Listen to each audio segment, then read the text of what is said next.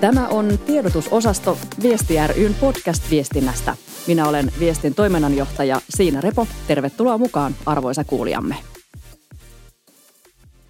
Koronavirus on saanut koko maailman polvilleen ja koko kriisin lopullista vaikutusta yhteiskuntaan voi tässä vaiheessa vain arvailla – mitä korona on merkinnyt viestinnällisesti ja miten olemme ylipäätään onnistuneet viestimään näin laajan poikkeustilan aikana. Siitä keskustelemassa kanssani on viestintätoimisto Tekirin perustaja ja hallituksen puheenjohtaja Harri Saukkomaa. Lämpimästi tervetuloa. Kiitos kovasti. Millä mielellä olet tätä koronakeissiä nyt tässä seurailut viime päivinä ja viikkoina? No varmaan niin kuin monet muutkin ihan kaikki ihmiset Suomessa aika intensiivisesti ja vähän ehkä liikaakin ja, ja sitten ammatillisesti ja välillä ihan tavallisena 60, kohta 63-vuotiaana miehenä, että, tota, että mä olen seurannut tässä myös sitä, kuinka toi riskiryhmien ikäraja heiluu ensiksi 80, sitten 70 ja sitten mä olen tässä odottanut, milloin se vielä alkaa tästä pudota, että kaikkea, kaikkina, kaikista kulmista näistä, kaikissa, kaikissa mielessä – vielä et ole karanteenissa ja tuli tänne minunkin haastateltavaksi. No joo, kyllä mä tota, uskasin, koska täällä on kuulemma hyvin hoidettu desin, desinfiointi ja, ja toimittu hallituksen ohjeiden mukaisesti tässä studiossa, niin tota, kyllä. sen takia uskalsin tulla. Kyllä, täällä emme kätelleet ja me istumme tällä hetkellä, mitähän tässä voisi olla puolitoista metriä ehkä välissä. Ja... Se, se pitää aina mainita tämä välimatka. Kyllä, ehdottomasti se on tärkeää. Ja... Presidenttiä haasteltiin juuri tänään radiossa ja mainittiin, että hän istui kahden metrin päässä toimittajasta. Ai että, toi oli jo huippua. Mm hieno saavutus. Ja täällä on Jyrki Pasanen desinfioinut meidän, meidän mikrofoneja ja kuulokkeita hyvin aktiivisesti. Kiitos Kyllä, siitä. Joo. No kriisiviestintätilanteet liittyy usein johonkin melko nopeastikin ohimenevään onnettomuuteen tai, tai poikkeustilaan, mutta koronavaikutusten arvioidaan kestävä vielä hyvinkin pitkään ja, ja ollaan sanottu, että pahin saattaa olla vielä edessä vasta. Miten poikkeuksellinen tilanne korona on näin kriisiviestinnän näkökulmasta, Harri? No on se tietysti poikkeuksellinen muutamasta syystä. Se on globaali. Ensinnäkin se pyörii aika useassa osassa maailmaa. Ei nyt ihan kaikissa, kaikissa paikoissa. Jossakin Afrikassa esimerkiksi se merkitys on varmaan pienempi, mutta että kuitenkin koko maailma joutuu reagoimaan siihen, että siitä on tullut semmoinen niin kuin tavallaan yhteinen asia. Ja, ja se vaikuttaa tietysti sitä kautta, sitä kautta. Sitten toinen asia on just se, mihin viittasit, että se, sen kestosta ei nyt ole ihan tarkkaa kuvaa, mutta toisaalta taas sitten mm, ei se kyllä niin kuin siinä mielessä poikkea pienemmistä, pienemmistä kriiseistä että pienemmätkin kriisistä saattaa olla semmoisia, jonka kestosta ei ollut täyttä, täyttä kuvaa.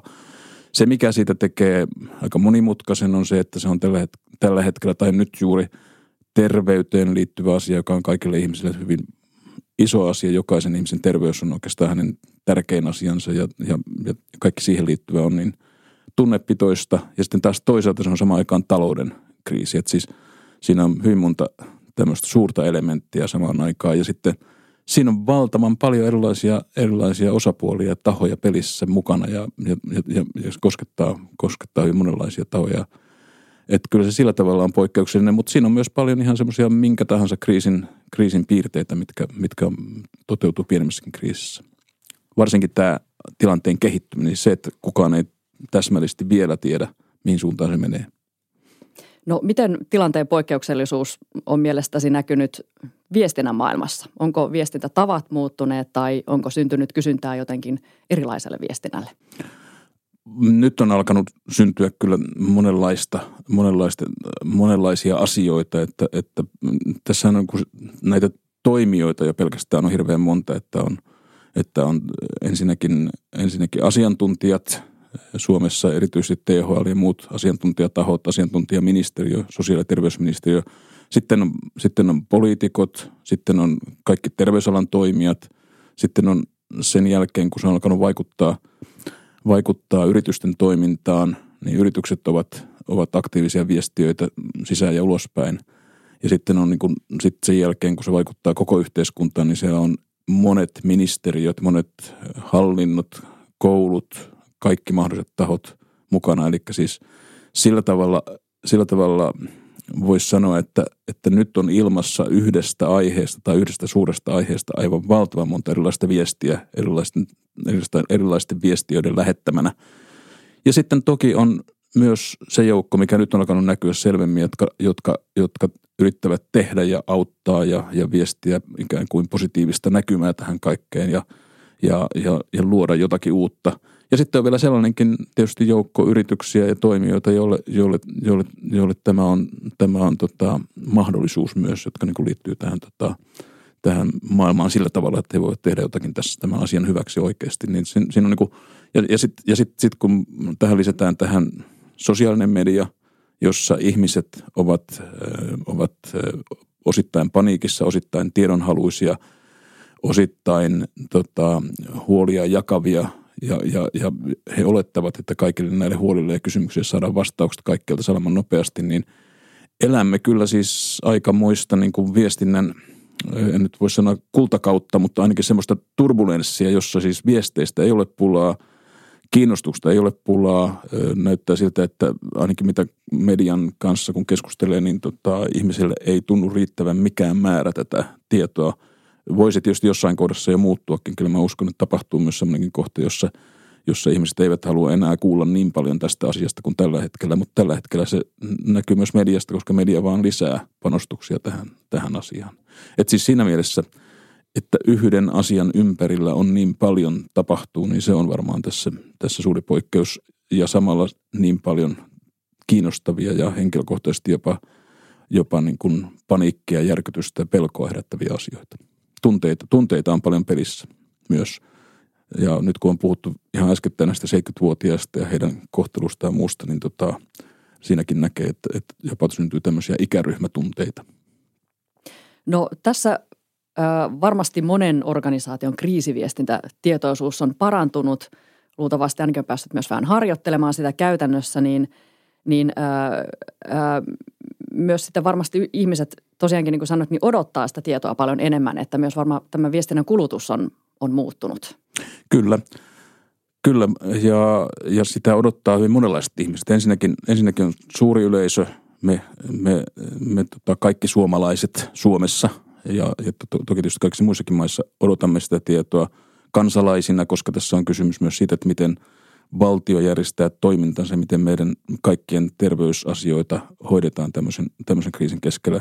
Sitten sen jälkeen on ihmiset, jotka ovat jollakin työpaikalla, työolosuhteet ovat muuttuneet, ne voivat olla yrityksiä tai, tai virastoja tai mitä tahansa organisaatioita. Siellä on tapahtunut paljon ja se asettaa valtavat vaatimukset sisäiselle viestinnälle ja sisäisen viestinnän merkitys, niin kuin tiedät, on noussut – todella paljon viimeisen kahden vuoden aikana tai kolmen vuoden aikana ihan sen takia, että meidän työkulttuuri on muuttunut. Meillä on tullut, tullut nuorempia milleniaaleja ja muita töihin, jotka vaatii siltä enemmän.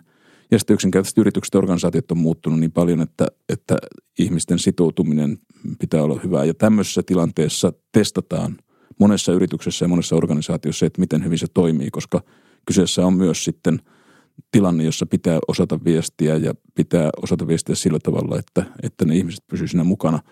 Minkä jälkeen sitten niin kuin näiden viime päivien päätösten jälkeen eh, niin monet ihmiset ovat siirtyneet etätyöhön ja, ja siinä se viestintä muuttuu taas aivan toisenlaiseksi sisäisesti. Eli mä, mä olen sitä mieltä, että sisäinen viestintä ja työyhteisöviestintä on se, mikä tämän seurauksena on muuttunut ja muuttuu, ja, mutta sitten myös ulkoinen viestintä toki. Ja ja, ja monet yritykset sitten kamppailevat myös ihan olemassaolostaan. Ja, ja, ja ne, ovat, ne ovat siis yksittäisissä kriiseissä. Se, sen syy on tämä, tämä koronavirus ja siihen liittyvät asiat ja markkinoiden katoaminen ja bisneksen häviäminen ja kassakriisit, mutta sen jälkeen nämä yritykset esimerkiksi joutuvat kyllä sitten niin kuin tekemään ihan oikeata konkreettista perinteistä kriisiviestintää selvitäkseen siinä. Ja myös viestintää omistajilleen, viestintää – pankeille, rahoittajille ja, ja muille. Ja, ja sitten on todella suuria yrityksiä, jotka, jotka tekevät sitä samaa. Ja siellä voi olla siis viestiä, viestejä jotka täytyy, täytyy saada osakkeenomistajille, sijoittajille ja yhtiökokouksia peruutetaan ja siirretään, niin kuin on nähty. Ja, ja, ja monia sellaisia asioita tapahtuu ja sattuu, mitä koskaan aikaisemmin ei ole nähty. Mainitsit tämän sisäisen viestinnän muutoksen tästä eteenpäin. Miten ennustat, että millaista sisäinen viestintä on jatkossa tai millaista sen pitäisi olla tämän kriisin jälkeen? No si- siihen on kyllä herätty jo ennen tätä kriisiä parhaissa yrityksissä ja, ja, ja totta kai sen pitää olla tämän kriisin jälkeen, jälkeen sellaista, että, että, että, että se on entistäkin läpinäkyvämpää, nopeampaa ja siinä, siinä myös, siinä myös niin otetaan huomioon työntekijöiden ja ihmisten yksilölliset tarpeet. Se ei ole enää mitään massaviestintää suurissakaan yrityksissä, vaan se tavallaan täytyy ajatella sillä tavalla uudestaan. Ja se ei missään tapauksessa ole jotain kakkosluokan viestintää, mitä se on osittain ollut vielä muutama vuosi sitten, vaan se on itse asiassa yrityksen menestyksen kannalta, yrityksen vastuullisuusasioiden kannalta, ihmisten sitoutumisen kannalta, niin se on, ja, ja, ja loppujen lopuksi yrityksen ihan tulosten kannalta, niin se on ihan keskeistä viestintää. Että siinä mä luulen, että ne tavat myös, mitkä tässä syntyy viestiä yritysten sisällä etätyön kautta, niin ne kehittyy niin kuin harppauksin tämän, tämän kriisin aikana, koska se on nyt tällä hetkellä se, se juttu. Minäkin tässä 62 vuoden kypsessä iässä olen viettänyt viimeiset päiväni Teamsissa, niin kuin, tai viime päiväni Teamsissa eilen ja tänään ja toispäivänä enemmän kuin koskaan aikaisemmin. Ja se niin kuin kertoo siitä, että mihin, mihin tässä myös vanhusväestön pitää venyä välillä. Tämä on kiinnostava, kiinnostava kehitys kyllä tämä sisäisen viestinnän merkitys. Hyvä nostaa sitäkin. Ja sisäisen tekemisen sitä kautta, nehän, sehän, nehän, nehän niin kuin kytkeytyy toisiinsa. Että niin kuin, kysymys ei ole edes viestinnästä pelkästään, vaan sisäisten tekemistapojen kehityksestä. Ja ne ottavat, ne ottavat ja, ja etätyöhön pohjautuvat tavat, ne ottavat suuren harppauksen tämän, tämän takia ja jäävät varmasti niin kuin tämän kriisin jälkeenkin ihan, ihan, ihan voimaan monissa organisaatioissa. No vaikka organisaatiossa olisi nyt tällä hetkellä millainen kaos tai epätietoisuus vallalla, niin, niin mitkä ovat sellaiset viestinnälliset vähimmäisvaatimukset, jotka pitäisi nyt tässä tilanteessa, jos ajatellaan tätä koronakeissiä, niin, niin tässä tilanteessa mitä pitäisi täyttää? Sisäinen viestintä on tullut mainittua. Se riippuu vähän sitä, millä, mistä yrityksestä tai organisaatiosta puhutaan, mutta sisäinen viestintä, sisäinen viestintä ehdottoman selkeää, yksiselitteistä, mielellään siis, siis jopa niin kuin ohjeistavaa, miten tulee toimia. Kyllä ihmiset sitä odottavat, vaikka, vaikka, vaikka, vaikka tässä nykymaailmassa myös halutaan sitä, että voidaan keskustella ja keskustella asioista ja voidaan, voidaan tehdä – demokraattisemmin näitä asioita ja sopia yrityksissä ja pienemmissä yrityksissä varsinkin se käy hyvin, hyvin sujuvasti. Mutta kyllä ihmiset myös odottaa sitä, että, että työnantaja ja organisaatio kertoo, miten asiat hoidetaan tämmöisessä tilanteessa. Sen pitää olla suhteellisen yksinkertaista ja selkeää. Sitten monet ihmiset ovat huolissaan tietysti työpaikastaan, jos ne ovat semmoisella toimialoilla, että menee huonosti tässä tilanteessa, niin silloin, silloin sen viestinnän pitää olla myös hyvin, hyvin selkeää ja totta kai – sen pitää vastata niin kuin juridisia edellytyksiä, jos puhutaan yhteistä tai muista, mutta kuitenkin sen pitää olla niin kuin nopeaa ja selkeää ja siinä ei myöskään pidä hirveän paljon aikaa olla, jos tämmöisiä ratkaisuja suunnitellaan. Sitten äh, kyllä semmoinen, sanoisin, että kaikessa viestinnässä nyt sitten, ja nyt tämä koskee sitä ulkoista, niin pitäisi tämmöisessä tilanteessa yhdistyä lämpö ja kompetenssi. Eli siis pitäisi pystyä viestimään molempia samaan aikaan. Kompetenssi siitä, että asiat kyllä pystytään hoitamaan ja ne saadaan kuntoon ja – tämä yritys jatkaa toimintaansa ja tota, tai organisaatio. Ja taas lämpö sillä tavalla, että osataan ottaa huomioon niin ihmisten tunteet ja, ja, ja myös osittain, jos työntekijöistä puhutaan heidän elämäntilanteeseen, että miten, miten perheasiat ratkaistaan ja muut tämmöisessä tilanteessa. Että yrityksen pitää venyä pitämään myös huolta työntekijöistä. Mutta sitten puhutaan ulkoisesta viestinnästä, niin, ja, niin silloin kyllä se aika paljon riippuu siitä, että, että mikä, se, mikä se yrityksen toimiala on ja mitä sen, mitä sen tarvitsee ja mitä sen on pakko viestiä. Jos, jos yritys on semmoisella toimialalla, että se kärsii pahasti tässä, niin totta kai sen pitää niin kuin sitten varautua ihan semmoiseen niin kuin olemassaoloviestintään, että pitää, pitää pystyä myös kertomaan ulospäin, että miten se sopeuttaa toimintaansa ja sitten, sitten myös, mitä tapahtuu tulevaisuudessa – ja toki sitten on, on, on yrityksiä, jotka joutuu monilla eri tavoilla tähän, tähän koronaviestinnän syö, syövereihin tai pyörteisiin vähän niin tahtomattaankin ja pitää olla niin kuin tavallaan valmius sitten, sitten näihin tämmöisiin tilanteisiin myös varautua. Että, että se, se, on, se on varmaan tota, varmaan sitten niin kuin kolmas tämmöinen suunta, mikä pitää olla mukana.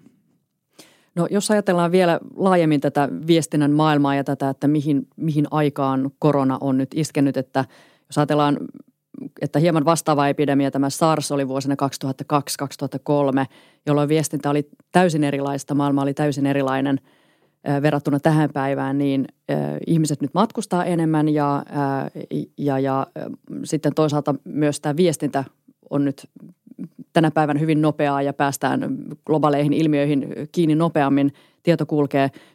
Voiko olla jotakin niin kuin positiivista siinä, että korona on syntynyt tällaiseen viestinnän aikaan?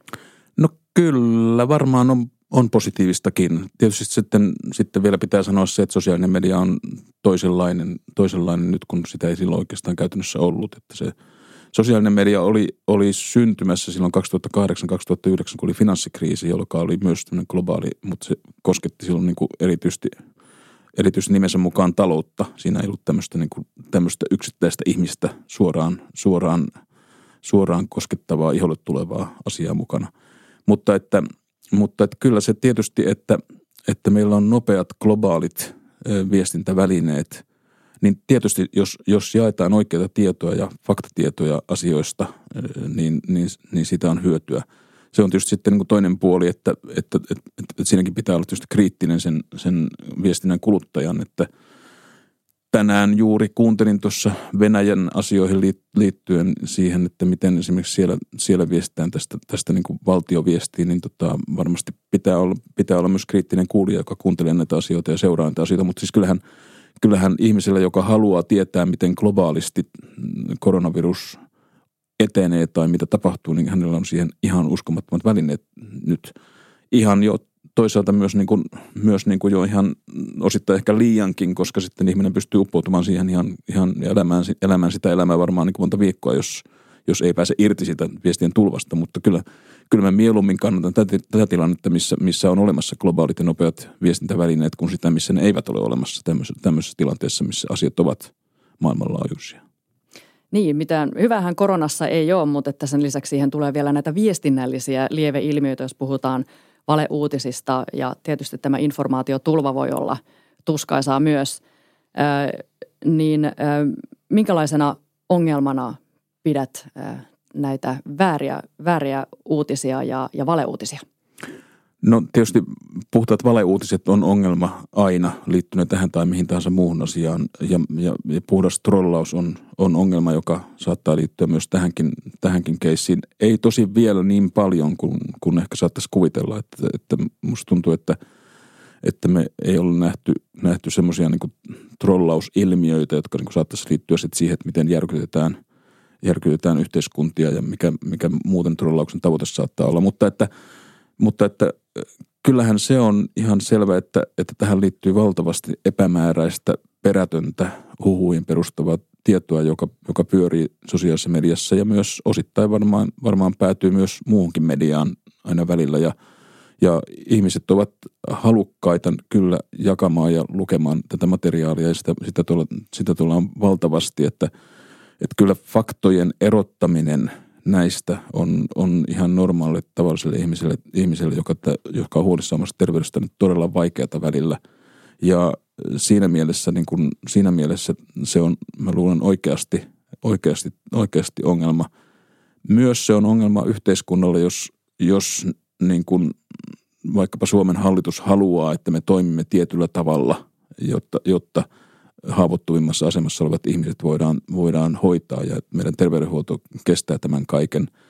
Jos niin kuin samaan aikaan pyörii aika paljonkin sellaista liikennettä, että, että kohta täällä on kymmeniä tuhansia kuolleita tai tota, niin kuin Suomenkin osalta on jotkut sanoneet tai, tai, tai ties mitä tapahtuu, niin se paniikki pelkästään niin kuin saattaa johtaa sitten niin kuin aivan käänteiseen reaktioon, semmoiseen reaktioon, että no ei tässä kannata mistään välittää, kun tähän kaikki niin kuin on lähestulkoon maailman loppua, mitä tapahtuu. Ja maailmahan ei ole loppumassa tähän, siis niin kuin tulevaisuutta ei ole peruutettu. Nyt on oikeastaan kysymys siitä, että miten tämä ongelma pystytään hoitamaan sillä tavalla, että esimerkiksi tässä maassa järjestelmät pysyy pystyssä ja tulee mahdollisimman vähän, vähän uhreja tässä asiassa, niin tota, semmoisen niin järkevän ja rationaalisen viestin läpisaaminen on vaikeampaa tietysti näissä oloissa, missä, missä tuolla pyörii koko ajan semmoinen villi aluskasvillisuus, kaikenlaista tarinaa, mikä tähän liittyy.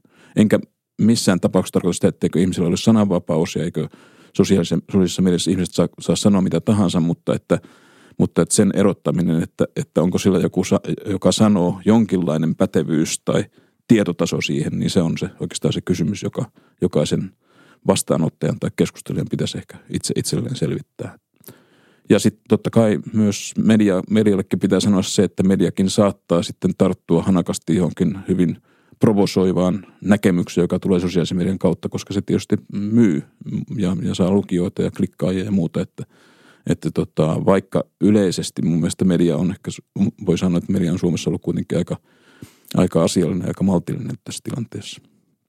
No todellakin nämä seitsemänkymppiset ovat kuohuttaneet mediassa ja, ja somessa paljon, että minkä takia nämä uppiniskaiset seitsemänkymppiset kulkevat ostoksilla ja kahviloissa, kaupakeskuksissa, niin mikä siinä viestinnässä on mennyt pieleen? Sanoit, että tämmöinen niin liiallinenkin tavallaan, että kaikki me, kaikki me kuitenkin saamme sairauden ja kuolee paljon ihmisiä, niin ei sitä voi välttää. Tavallaan se voi aiheuttaa käänteistä, mutta onko siinä joku tietty asia, mikä on mennyt pieleen? Miksi seitsemänkymppiset ei usko? En mä tiedä, musta se on jotenkin joku, joku poliitikko taisi sanoa jossain tiedotustilaisuudessa, mikä mua hiukan nauratti, että 70 pitää saada jalotella kyllä myös, tai yli 70-vuotiaiden. Puhuttiin vähän niin kuin sellaisesta niin kuin hevosista tai, tai jostain muista, joiden pitää saada jalotella välillä, mutta että että siis niin kuin musta, musta se on pikkasen myös niin kuin ollut niin päin, että, että sitä on, kun johonkin on tietysti se raja pitänyt vetää ja, ja, ja, se on ihan mun mielestä järkevää, niin sitä on tullut pikkusen semmoinen niin kuin – demonisoitu porukka ja musta tuntuu, että ehkä sitä vastaliike on sitten niin ollut, ollut tätä, tätä vastaan.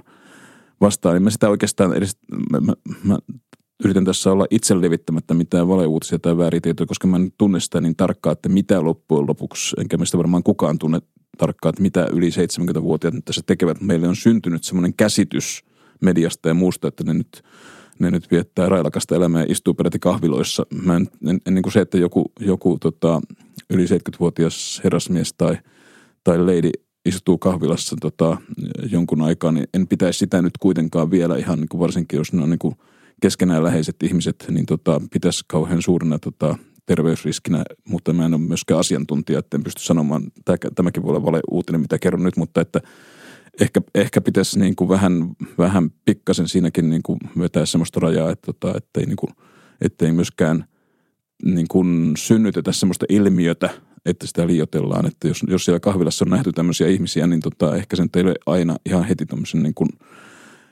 Facebook-päivityksen tai Twitterin aihe itsessään. Muuten, muuten, muuten se oikeasti saattaa, saattaa tämä kapinaliike syntyä ja se on todella paha. Että siis niin kuin, että sitä, mä luulen, että ollaan semmoisessa kohdassa, että, että, niin kuin, että, että emme kaipaa niin kuin 70-vuotiaiden tai yli 70-vuotiaiden vallankumousta juuri tällä hetkellä nyt tässä tässä maassa, vaikka se onkin ollut tämmöinen klassinen, tota, klassinen suurten ikäluokkien sukupolvi, joka on nähnyt erilaiset 60-luvun vallankumoukset. Ehkä se on myös vaikuttanut tähän. Ne ovat uudet radikaalit, mutta, mutta, että, mutta että vähän pikkasen minusta näyttää, että sitä ilmiötä on myös, myös tässä nyt liioiteltu. Että useimmat suomalaiset, oli ne 70-vuotiaita tai 80-vuotiaita tai 20-vuotiaita, on suhteellisen järkeviä kuitenkin. Niin, sitä ei tiedetä, että mistä se tulee se vallankumous seuraava, mutta ää, todellakin niin sitten media on ehkä hieman myös humoristisesti, ainakin mun mielestäni myös vähän uutisoinut näistä seitsemänkymppisistä, että on uppiniskaisia ja, ja, ja kuinka, kuinka niin kuin, ehkä tällaista vähän, vähän hauskaa sanastoa käytetty siinä, niin, niin voiko se aiheuttaa jollain tavalla sellaista – vääränlaista toimintaa tai vääränlaista mielikuvaa. Voihan se, voihan se niin kuin vahvistaa sitä, niin kuin sitä itse ilmiötäkin, voi sitä niinkin ajatella, että, että sitten niin kuin, sit se niin kuin tavallaan, tavallaan se ikäluokka alkaa niin kuin ikään kuin tehdäkin sitä niin kuin sen takia, että sitä, sitä ilmiötä on vahvistettu, mutta tota, sitä myös tarkoitin sillä, että tässä on, tässä on sellainen ilmapiiri tämän koronaviruksen ympärillä, että jokaista risahdusta ja rasahdusta katsotaan niin kuin todella tarkasti – ja, ja ihmisten niin kuin käyttäytymistä ja, ja, ja käyttäytymistä julkisuudessa ja, ja, ja televisiossa ja, ja, ja tiedotustilaisuuksia, jos jonkun nenä vuotaa, niin se on aika suuri uutinen juuri nyt, niin yhtä, yhtä paljon näyttää siltä, että nämäkin on aika suuria, suuria uutisia sitten tämmöiset asiat.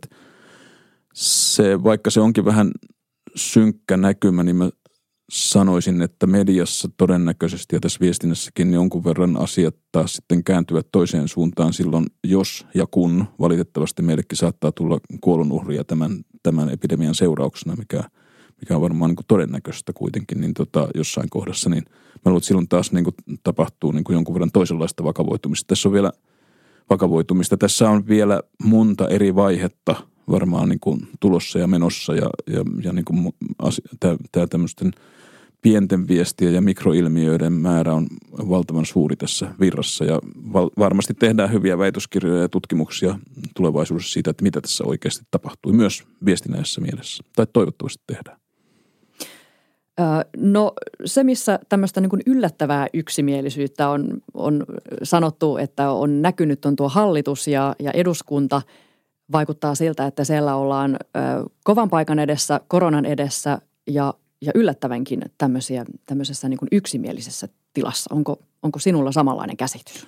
Kyllä ja kyllä minusta se on, niin kuin, se on hyvä asia, että, että niin on se, mitä esimerkiksi juuri tänään, kun nauhoitamme tätä, tätä podcastia, niin, niin on tuotu julkisuuteen tästä talouspaketista, niin sehän oli ennätyksellinen suoritus työnantajilta ja työntekijöiltä, työntekijä- ja työnantajajärjestöiltä näin nopeasti saada aikaa joku tämmöinen yhteinen juttu, ja joka on iso paketti joka tapauksessa, ja jota missään muissa oloissa kuin tämmöisen kriisin oloissa ei olisi pysty saamaan aikaa. Että kyllä se, niin kuin se – kertoo niin kuin tästä maasta lähinnä hyvää, että, että, että sitten jos on kriisitilanne, niin silloin, silloin viimeistään täällä tehdään asioita vastuullisesti ja yhdessä ja se on myös haluttu näyttää, että, että, että en mä näe siinä mitään huonoa. Se on tietysti tärkeää myös, että, että, että kun hallituksella on nyt valtuuslakien suuret valtuudet, niin tietenkin, tietenkin yhteiskunnan pitää toimia myös kriittisesti ja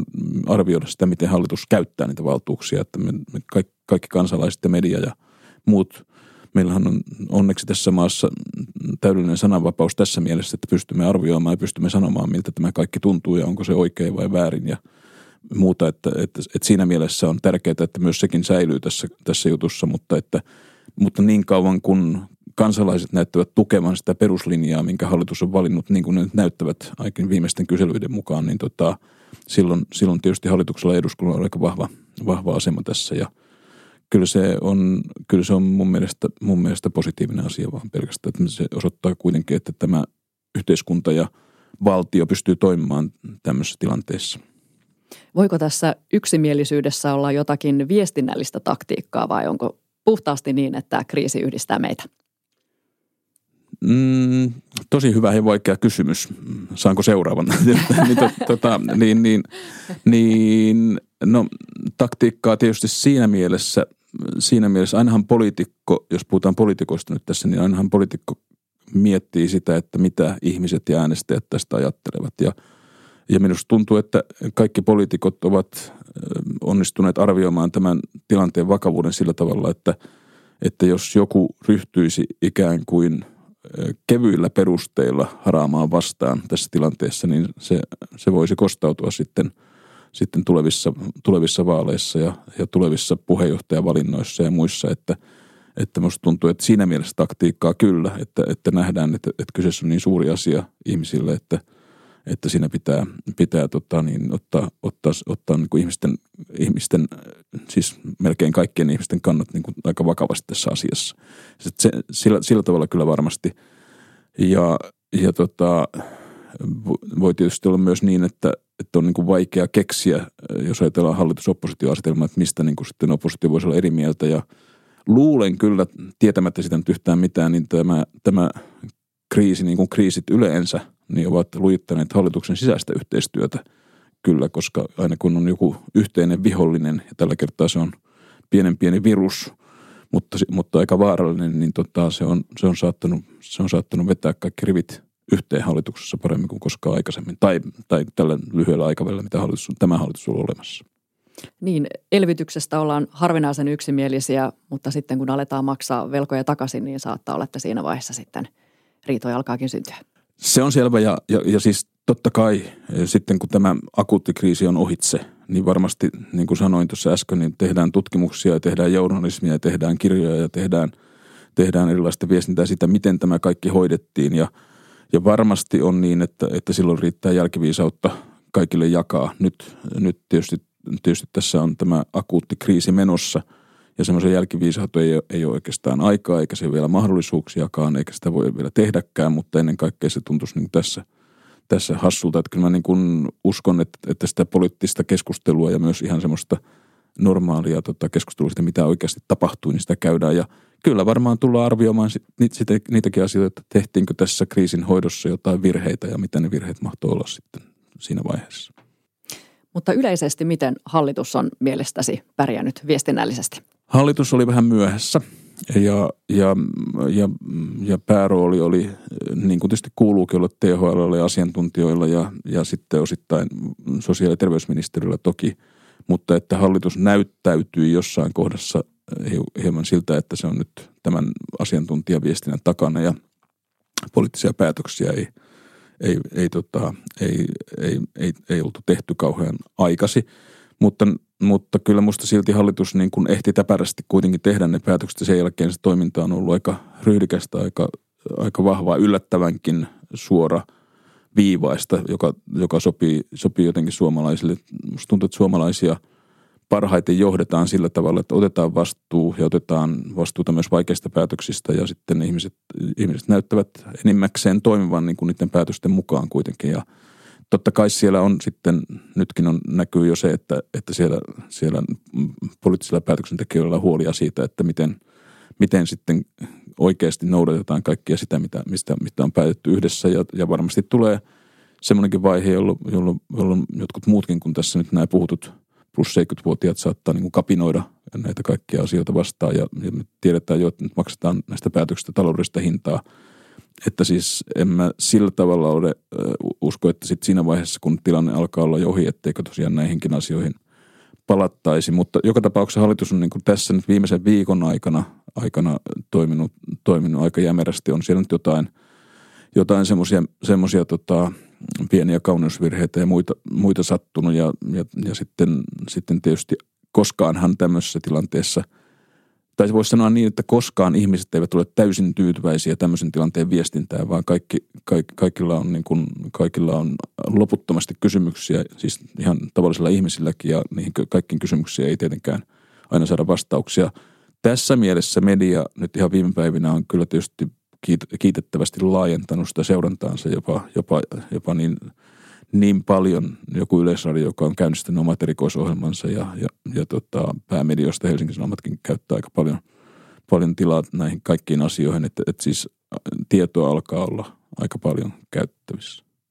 No vielä tästä hallituksen viestinnästä. Ainakin paljon ollaan nojattu tosiaankin asiantuntijoihin ja, ja faktoihin – mutta sitten kun mainitsit tuossa alkupuolella tästä tunnepuolesta, eli, eli pitäisi olla myös tunne, tunnetta viestinnässä niin, tai lämpöä, niin olisiko hallitus voinut jotenkin ää, sitten ottaa mukaan enemmän tällaista tunnetta ja lämpöä viestintäänsä? Mä luulen, että se oli sen, erityisesti liittyy siihen asiantuntijaviestinnän alkupäähän, että se, se, tota, se lämpöelementti olisi ehkä saanut vähän enemmän näkyä siinä asiantuntijaviestinnässä, varsinkin siinä, siinä tämän kriisin alussa – ja, ja se, on niin kuin, se on hankala yhtälö, koska toisaalta asiantuntijan pitää olla kiinni niissä faktoissa ja sen tilanteen faktoissa, jossa sillä hetkellä puhutaan. Ja, ja, ja hänen ei oleteta spekuloivan kauhean paljon tai niin kuin esittävän, esittävän, tota, esittävän tota, mitään tunneelementtejä siinä, mutta sitten se toi televisio ja liikkuva kuva on yleensä on niin raadollinen, että se kertoo kuitenkin se kehon kieli myös valtavan paljon. Eli silloin sen kehon kielen pitäisi olla semmoista, että se jotenkin, jotenkin tuo siihen sen empatia-elementin mukaan. Ja, ja tämmöisessä tilanteessa se pitäisi niin kuin näkyä ja se ei välttämättä ole aina yhdistettävissä asiantuntijan, niin kuin, asiantuntijan tota, toimintaan tai olemukseen tai esiintymistaitoihin. Että siis, että siinä mielessä se on tosi vaikeaa. Se mm, näiden ministereiden tai, tai poliittisen johdon osalta, niin musta tuntuu, musta tuntuu jos nyt sanoisi vähän, jos tota, sanoisi vähän, vähän tota, terävästi, niin musta tuntuu, että toi, noi tunteet on nyt tällä hetkellä ulkoistettu tuolle tasavallan presidentille, joka niin kuin on vastannut tunneviestinnästä nyt tässä jo muutaman päivän ajan, ja hallitus on saanut sitten niin kuin porhaltaa aika lailla sillä faktapohjalta, mutta kyllä sieltäkin ihan hyviä tunneviestejä nyt on alkanut tulla tässä, niin kuin, tässä tota, vähän viime päivinä, mutta että mutta tietenkin siis meillä on presidentti, joka, joka pystyy ottamaan sen tunneulottuvuuden huomioon ja, ja on myös käyttänyt tilaisuuden siihen. Ihan tässä, tässä on myös nähnyt varmaan, varmaan, että se on oikein ja toisaalta myöskin tilaisuus yrittää puhua vähän – toisen sukupolven tyyppinä ja, ja jopa osittain toisen sukupuolenkin tyyppinä tässä, tässä tilanteessa ja, ja tuoda sitä kautta taas vähän toisenlaista tunnemaisemaa siihen. Että se on ehkä täydentänyt sitä, että jos sitä ei olisi ollut, niin se olisi voinut olla vähän, niin kuin, vähän koleampi tämä tunnemaisema. Onko ollut yllättävää, että presidentti Sauli Niinistö on näkynyt näinkin paljon tässä viestinnässä? No hivenen ehkä yllättävää tai sanotaan niin, että – niin, että näyttää siltä, että presidentti on, on, on tehnyt sen analyysin, että tämä on sen kokoinen asia, jossa hänen on syytä ihan, ihan tässä presidentin roolissaan olla, olla tämmöinen, tota, tämmöinen tunne ja, ja, ja, ja, ja, ja, ja tota, niin tunnejohtaja ja, ja johtaa tätä maata ottaa ikään kuin vastuuta sitä kautta, että emme sitä, emme sitä huonona pidä ollenkaan, ollenkaan mutta tietysti, tietysti tämän tämmöisen niin kuin poliittisen tasapainon kannalta, niin kuin presidentin vallan ja sitten taas hallituksen vallan kannalta, niin se on tietysti aika, aika herkkä tilanne, että, että kuka, kuka on tehnyt päätöksiä, millä tavalla niitä on valmisteltu ja muuten. Sitähän tässä nyt on tietysti käsitelty, mutta että kyllä mä luulen, että, luulen, että hän on myös yhtään tietämättä tästä asiasta mitään, niin ehkä halunnut antaa myös niin kuin taustatukea hallitukselle, joka on kuitenkin – täytyy muistaa, että hallituksessa on loistavia ministereitä, mutta, mutta tota, esimerkiksi tämän viisikon – keski-ikä on sillä tavalla kuitenkin matala, että, että heillä ei ole henkilökohtaista kokemusta esimerkiksi kauhean paljon mm, finanssikriisistä silloin toistakymmentä vuotta sitten tai puhumattakaan vielä varhaisemmista kriiseistä, että siinä mielessä he ovat aika kovan tehtävän edessä olleet kaikki, tämä, kaikki varsinkin tämä nuorempi joukko hallituksessa. Kyllä, ehdottomasti. No entä sitten tämä viranomaisviestintä? THL on ollut nyt, eli Terveyden ja hyvinvoinnin laitos on ollut tässä eniten vastuussa tiedottamisessa ja keskitetty sinne myös näistä tartuntatapauksista raportoimisesta, niin mitä ajattelet viranomaisviestinnän onnistumisesta ja, ja THLn onnistumisesta? No en nyt ole ihan hirveän systemaattisesti kaikkea sitä, kaikkea sitä seurannut. Mun mielestä siinä on onnistuttu kohtalaisen hyvin se, se tota, lueskelin vähän sitä kritiikkiä, mitä THL oli sitten niin kuin jälkeenpäin annettu siitä, että tarina on muuttunut. Ja nyt jos puhutaan sellaista kriisiviestinnän klassisesta ohjeesta, niin tarinahan ei saisi muuttua kauhean paljon. Siis aina, aina, aina jos tarinaan tekee perustelemattoman muutoksen, niin silloin kun vaarantaa sen, että kriisi syvenee ja jatkuu ja syntyy epäselvyyttä. Eli siis pitää aina niin kuin kertoa jotakin semmoista, joka kestää seuraavallakin viikolla ja sitten taas, taas jatkaa siitä eteenpäin – eteenpäin.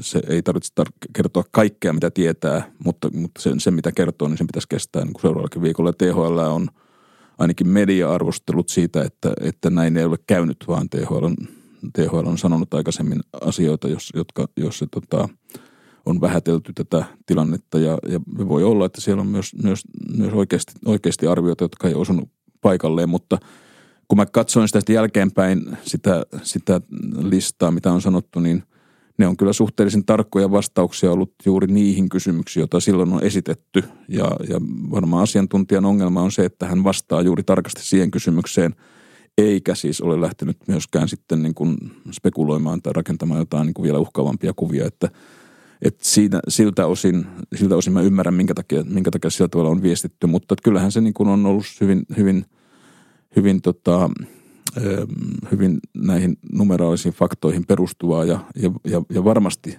se on selvää, että arviot siitä, että mikä tämä mikä tämän, tämän, tämän tilanteen vakavuus on, niin alussa on varmaan koko yhteiskunta on aliarvioinut niitä. Että siis, että se varmaan, varmaan ole pelkästään THL, THLn piikissä, mutta että varmaan siellä on ollut, siellä on ollut varmaan sellaisia näkemyksiä, jotka on voitu sillä tavalla tulkita.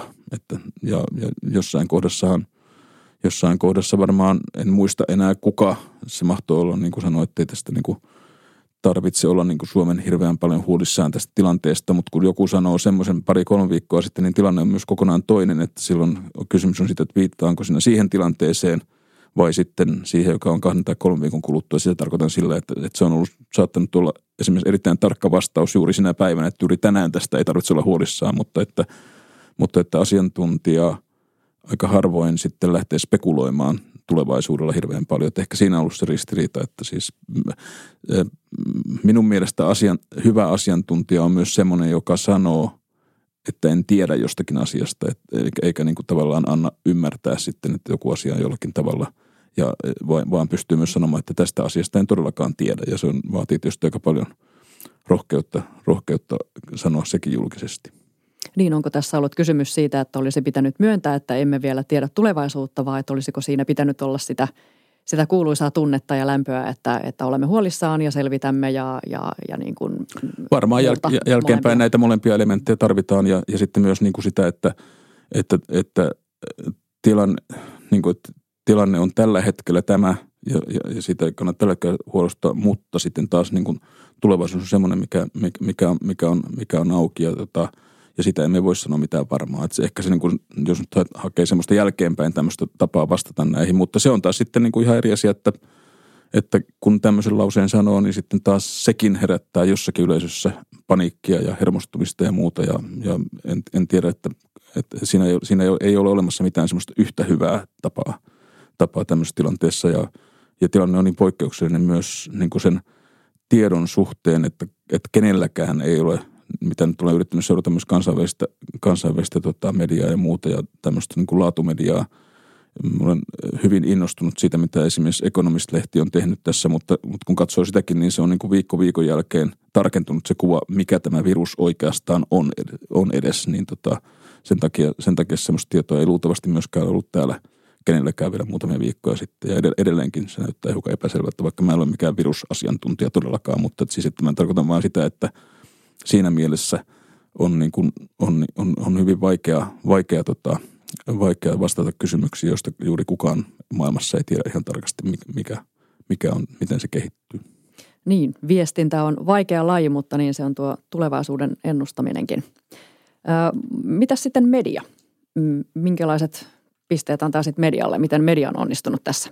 No aika hyvin, aika hyvin sekin tässä on semmoisia vaiheita. Tämä on, tämä on sillä tavalla hirveän mielenkiintoinen ja, ja, ja niin kuin, aivan niin kuin viestinnän näkökulmasta ja median näkökulmasta todella uskomattoman kiinnostava, kiinnostava, äh, kiinnostava asia. Ja, ja, ja, ja ellei, ellei, se olisi, ellei se olisi niin vakava, niin se olisi niin kuin tietysti, tätä voisi, niin kuin vielä, tätä voisi vielä suhtautua kevyemminkin, mutta joka tapauksessa tämä niin kuin tarjoaa – tarjoaa paljon, paljon asioita. Minusta ensimmäinen vaihe mediassa oli sellainen, niin kuin varmaan vähän muuallakin yhteiskunnassa, että onpas niin kuin jännittävä ja eksoottinen virus siellä Kiinassa, joka leviää. Ja tota, on, on, on mielettömä, mielettömiä juttuja siellä tapahtuu ja, et, et, et, ja mitenköhän siellä niin kuin sitten siellä Kiinassa ne onnistuu järjestämään tämmöisen asian. Ja sitten tulee tämä niin kuin, että se on semmoinen eksoottinen vaihe siinä, että eksoottinen virus Kiinassa – eipä tämä nyt paljon meitä kosketa, mutta tota, että onpas jännittävää, miten se tapahtuu. Se on niin se ensimmäinen, ensimmäinen kuvio. Sitten sen jälkeen on se kuvio, kun tota, Italia e, tulee kuvaan mukaan ja tulee niin kuin paljon lähemmäksi meitä ja se alkaa, alkaa niin kuin näyttäytyä siltä, että Milano tyhjenee ja, ja alkaa tulla sitten niin kuin sieltä ensimmäiset ihmiset tänne ja, ja syntyy tämä vaihe, että se niin kuin – lähenee, se muuttuu niin kuin vakavammaksi. Sitten, sitten nyt ollaan laskeuduttu viimeisen kahden viikon aikana myös mediassa semmoiseen, että, että tämä on nyt meidän keskellämme, se vaikuttaa kaikkeen elämään. Ja, ja, ja, ja meidän pitää tavallaan pystyä niin kuin mediana selviämään siitä ihan niin kuin organisaatiossakin, siis toimitukset on kovilla sen takia ja sitten myös niin kuin pystyä kertomaan, kertomaan asioista laajasti ja, ja vakavasti ja, ja löytää siihen kaikki puolet. Ja – sitten to, toki tässä viimeisessä vaiheessa myös media on löytänyt uusia tapoja, tapoja auttaa ihmisiä ja, ja, ja se on minusta niin kuin hienoa, että, että media pyrkii myös niin kuin tekemään jotakin muutakin kuin pelkästään raportoimaan tästä asiasta ja kytkemään ihmisiä yhteen ja järjestämään ihmisten auttamista ja muuta. Että se on minusta kaikki ihan positiivista ja, ja, ja se on, niin kuin se, se, on niin kuin se, se, niin kuin se tavallaan, tavallaan tota, uusin semmoinen empaattinen vaihe myös, mikä tässä on mukana tässä median toiminnassa ja – Tietysti media ei ole mitään mediaa, vaan on erilaisia medioita. Tietysti sitten taas ne mediat, jotka elää, elää myyntilukujen valossa ja klikkausten, klikkausmäärien kautta ja, ja niin, niin, niin, tietävät sen, että ne joutuvat tasapainoilemaan sitten tämän sensaatio, sensaatiomaisuuden kanssa. Ja sanoisin siinäkin taas, kun alkaa tulla nyt tämä vaihe, jossa ihmiset todella ovat hengenvaarassa tämän, tämän tota viruksen kanssa, niin – niin, niin tota, siinä, siinä vaiheessa kyllä saattaa sitten myös tapahtua joitakin ylilyöntejäkin. Tänään katsoin, katsoin, katsoin myös, myös tota jommankumman iltapäivälehden etusivun otsikoita, jossa, jossa tulee tämmöisiä yksilötarinoita, nousee hyvin vahvasti, vahvasti jotka varmasti, varmasti myyvät hyvin, mutta että sitten näissä yksilötarinoissa tietysti on sitten aika paljon saattaa olla, saattaa olla semmoisia, semmoisia juttuja, jotka herättää varmaan kysymyksiä sitten niin mediankin etiikasta, että tota, mitä, mitä se yksilötarina sitten kulunkin tästä asiasta kertoo, mutta, mutta semmoisten, semmoisten, semmoisten aika on nyt sitten myös koittanut, että media, media on niin täyttynyt tästä koronasta. Ja tietysti siinä on semmoinen ongelma, että kun se täyttyy koronasta, niin jossain vaiheessa se myös alkaa sitten lopulta kyllästyttää ihmisiä, että vieläkö me luemme ja vieläkö me seuraamme näitä asioita – ja varmasti niin kauan luemme, kun tämä tilanne on päällä, mutta että, mutta että media on myös muuttunut koronamediaksi sillä tavalla, että on, on välillä vaikea löytää muita asioita. Että se niin kuin aina, aina fiksu kysymys on se, että mitkä asiat jäävät huomiotta juuri nyt, koska, koska mediaan mahtuu tietty määrä. No, no digitaaliseen mediaan mahtuu vaikka kuinka paljon, mutta tämmöiseen niin kuin vanhaan mediaan mahtuu tietty määrä asioita ja nyt se korona, korona on kyllä niin kuin täyttänyt ajan ja ja median aika täydellisesti monella tavalla. Totta kai sekin muuttuu varmaan tässä seuraavia viikkoja ja kuukausia aikana, ettei sekään ole pysyvää. Kyllä mä hyvin arvaan sen, että media palaa myös itsekin myös tämmöisen normaalinkin vaiheeseen. Mutta siinä niin tarkoitan sillä sitä, että, että tämmöisiä niin erilaisia vaiheita on nähty ja, ja, ja se, se jatkuu tästä eteenpäin, eteenpäin siellä ja, ja painopisteet muuttuu varmasti kanssa tässä matkalla. Niin, nettiin mahtuu tarinaa, mutta sitten myös tekijöistä alkaa olla pulaa, jos me keskitymme vain Kyllä. koronaan. Ja sitten myös ihan mediaorganisaatiot ovat, ovat totta kai toimineet niin kuin kaikki muutkin organisaatiot ja ihmiset on etätöissä ja, ja resurssit on pienet ja, ja media, media ei pysty itse asiassa, mediakaan, niin kuin ei monet muutkaan yritykset pysty tekemään ihan niitä kaikkia asioita enää – samalla tehokkuudella tai samalla laajuudella kuin normaaliolosuhteissa. Että täytyy niin kuin muistaa, että media ponnistelee samojen, samojen ongelmien kanssa kuin kaikki muutkin organisaatiot juuri nyt. Niin ja tosiaan niin koronakriisi voi edelleen pahentua. Ollaan ennustettu, että voi olla, että vaikka tosiaan toukokuussa on pahin piikki tai koska sitä nyt sitten ikinä voi tietää, mutta poikkeustila joka tapauksessa jatkuu vielä pitkään. Näköpiirissä on todennäköisesti uusia tartuntoja näitä kuolemantapauksia valitettavasti on mahdollista, että tulee eteen.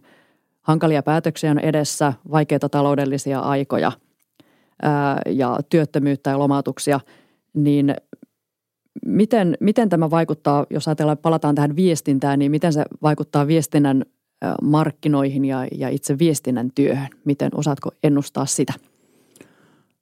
No jos aloit aloittaa sieltä markkinoinnista, niin varmasti, varmasti aina nopeimmin vaarassa saattaa olla, saattaa olla mainonta ja markkinointi. Ja, ja, ja se, se on myös niin kuin usein, jos halutaan nopeita kustannussäästöjä, niin se on, se on yksi alue, mistä, mistä yritykset leikkaavat ja se saattaa näkyä sitten, sitten erityisesti tuolla mainos, mainosbudjeteissa ja tämmöisissä. Ja tietysti jos, jos ihmiset eivät pysty liikkumaan ja ihmiset eivät tavoita yrityksiä, niin silloin tietysti myös ajetaan alas markkinointia ja mainontaa. Että se, on, se on varmaan niin yksi alue.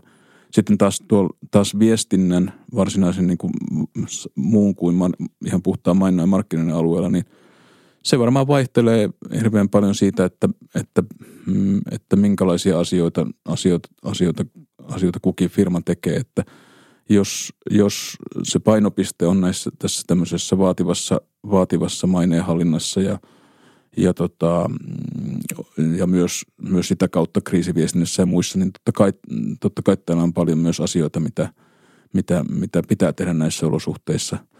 Ja varmaan se vaikuttaa niin kuin kumpaankin suuntaan, että jotkut mm, tämän tapaiset osa-alueet viestinnästä, viestinnästä ainakin hetkellisesti nousee vielä korkeammalle kuin mitä ne on ollut. Ja sitten taas osa viestinnän osa-alueesta ehkä ei ole niin keskeisiä, että en mä sitä sillä tavalla, musta niin kuin, musta niin kuin viestinnän ala tämmöisessä tilanteessa nyt ei ole se, joka tässä nyt olisi niin kuin suurin kärsiä, mutta että, mutta että kyllähän sitten taas yrityksiltä, kaikilta yrityksiltä vaaditaan kestokykyä. Voi olla, että, voi olla, että huhtikuu ja toukokuu on niin kuin hyvin monelle yritykselle, myös viestintäyrityksille vaikea, vaike, vaikeita kuukausia ja silloin, silloin kysymys oikeastaan siitä vaan, että miten – miten rahat riittää, kuinka paljon on, kuinka paljon on, on tota, kassassa, kassassa rahaa ja kuinka paljon omaa pääomaa. Että sit, sit se vähän niin kuin muillakin toimialoilla, niin heikoimmilla yrityksillä saattaa olla vaikeuksia, mutta kyllä semmoista yritykset, joilla, on, joilla niin kuin nämä asiat on kunnossa, niin kyllä ne kahdesta kuukaudesta selviävät, jos se on se pahin aika tässä. Mutta se on tietysti sitten, jos, jos, jos niin kuin,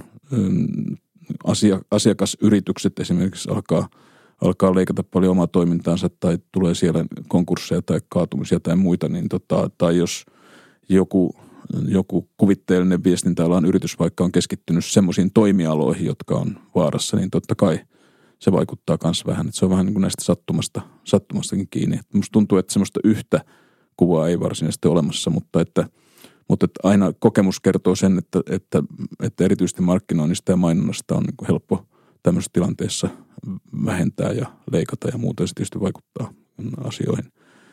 Ja sitten tietysti kaiken kaikkiaan niin kun me ei nyt vielä olla nähty, nähty näitä suuria, suuria YT-uutisia paitsi tämmöisissä firmoissa niin kuin Finnair ja, ja varmaan niin kuin ravintola-alan yritykset ja, ja hotellialan yritykset ja, ja, ja, ja sen tapaiset yritykset. Että, että siis tämä ei ole vielä, vielä ainakaan toistaiseksi levinnyt tämmöisiin isoihin tuotannollisiin yrityksiin. Että sekin riippuu siitä, että minkä, mistä firmasta aina kulloinkin puhutaan, että miten paljon ne käyttää rahaa viestintää ja markkinointiin.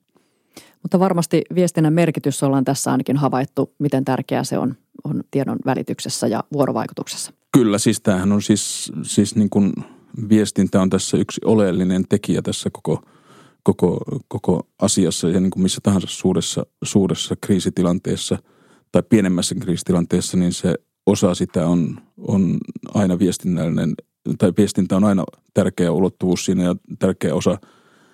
Ja, ja niin kuin kaikessa, mikä liittyy tähän koronaviruksen hoitamiseen, niin viestintä on aivan ytimessä. Siis sen näkee nyt siitä, siis se on ihan semmoinen niin kuin, niin kuin eh, kaikkein selvin esimerkki on se, että meillä on, meillä on hallitus, joka pitää tiedotustilaisuuden päivittäin ja seisoo kansan edessä ja, ja jota, jota ihmiset katsovat ja kuuntelevat ja se on, se on puhdasta viestintää – mitä siinä tehdään siinä, siinä, siinä, siinä koko ajan. Ja se on ikään kuin viestintä ei ole jotakin ulkopuolista, vaan se on osa tätä tekemistä, se on osa, osa kriisin hoitoa. Ja jos ei siinä onnistuta, niin niitä tavoitteita, mitä esimerkiksi hallitus on asettanut tämän tilanteen hoitamiselle, ei varmasti saavuteta, jos, jos ihmisille ei pystytä uskottavasti viestimään siitä, että mitä heidän toivotaan tekevän, miten heidän toivotaan käyttäytyvän – ja sitten myös uskottavasti viestimään siitä, että mikä on se näkemys tästä kriisin kestosta ja, ja mitkä on siinä niin tosiasiat ja tavallaan uusin tieto.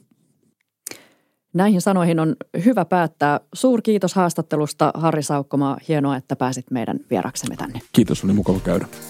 Ja kiitos myös teille hyvät kuuntelijat. Toivotaan terveyttä, välittämistä ja viisautta kriisin keskelle. Tämä oli tiedotusosaston Korona Special.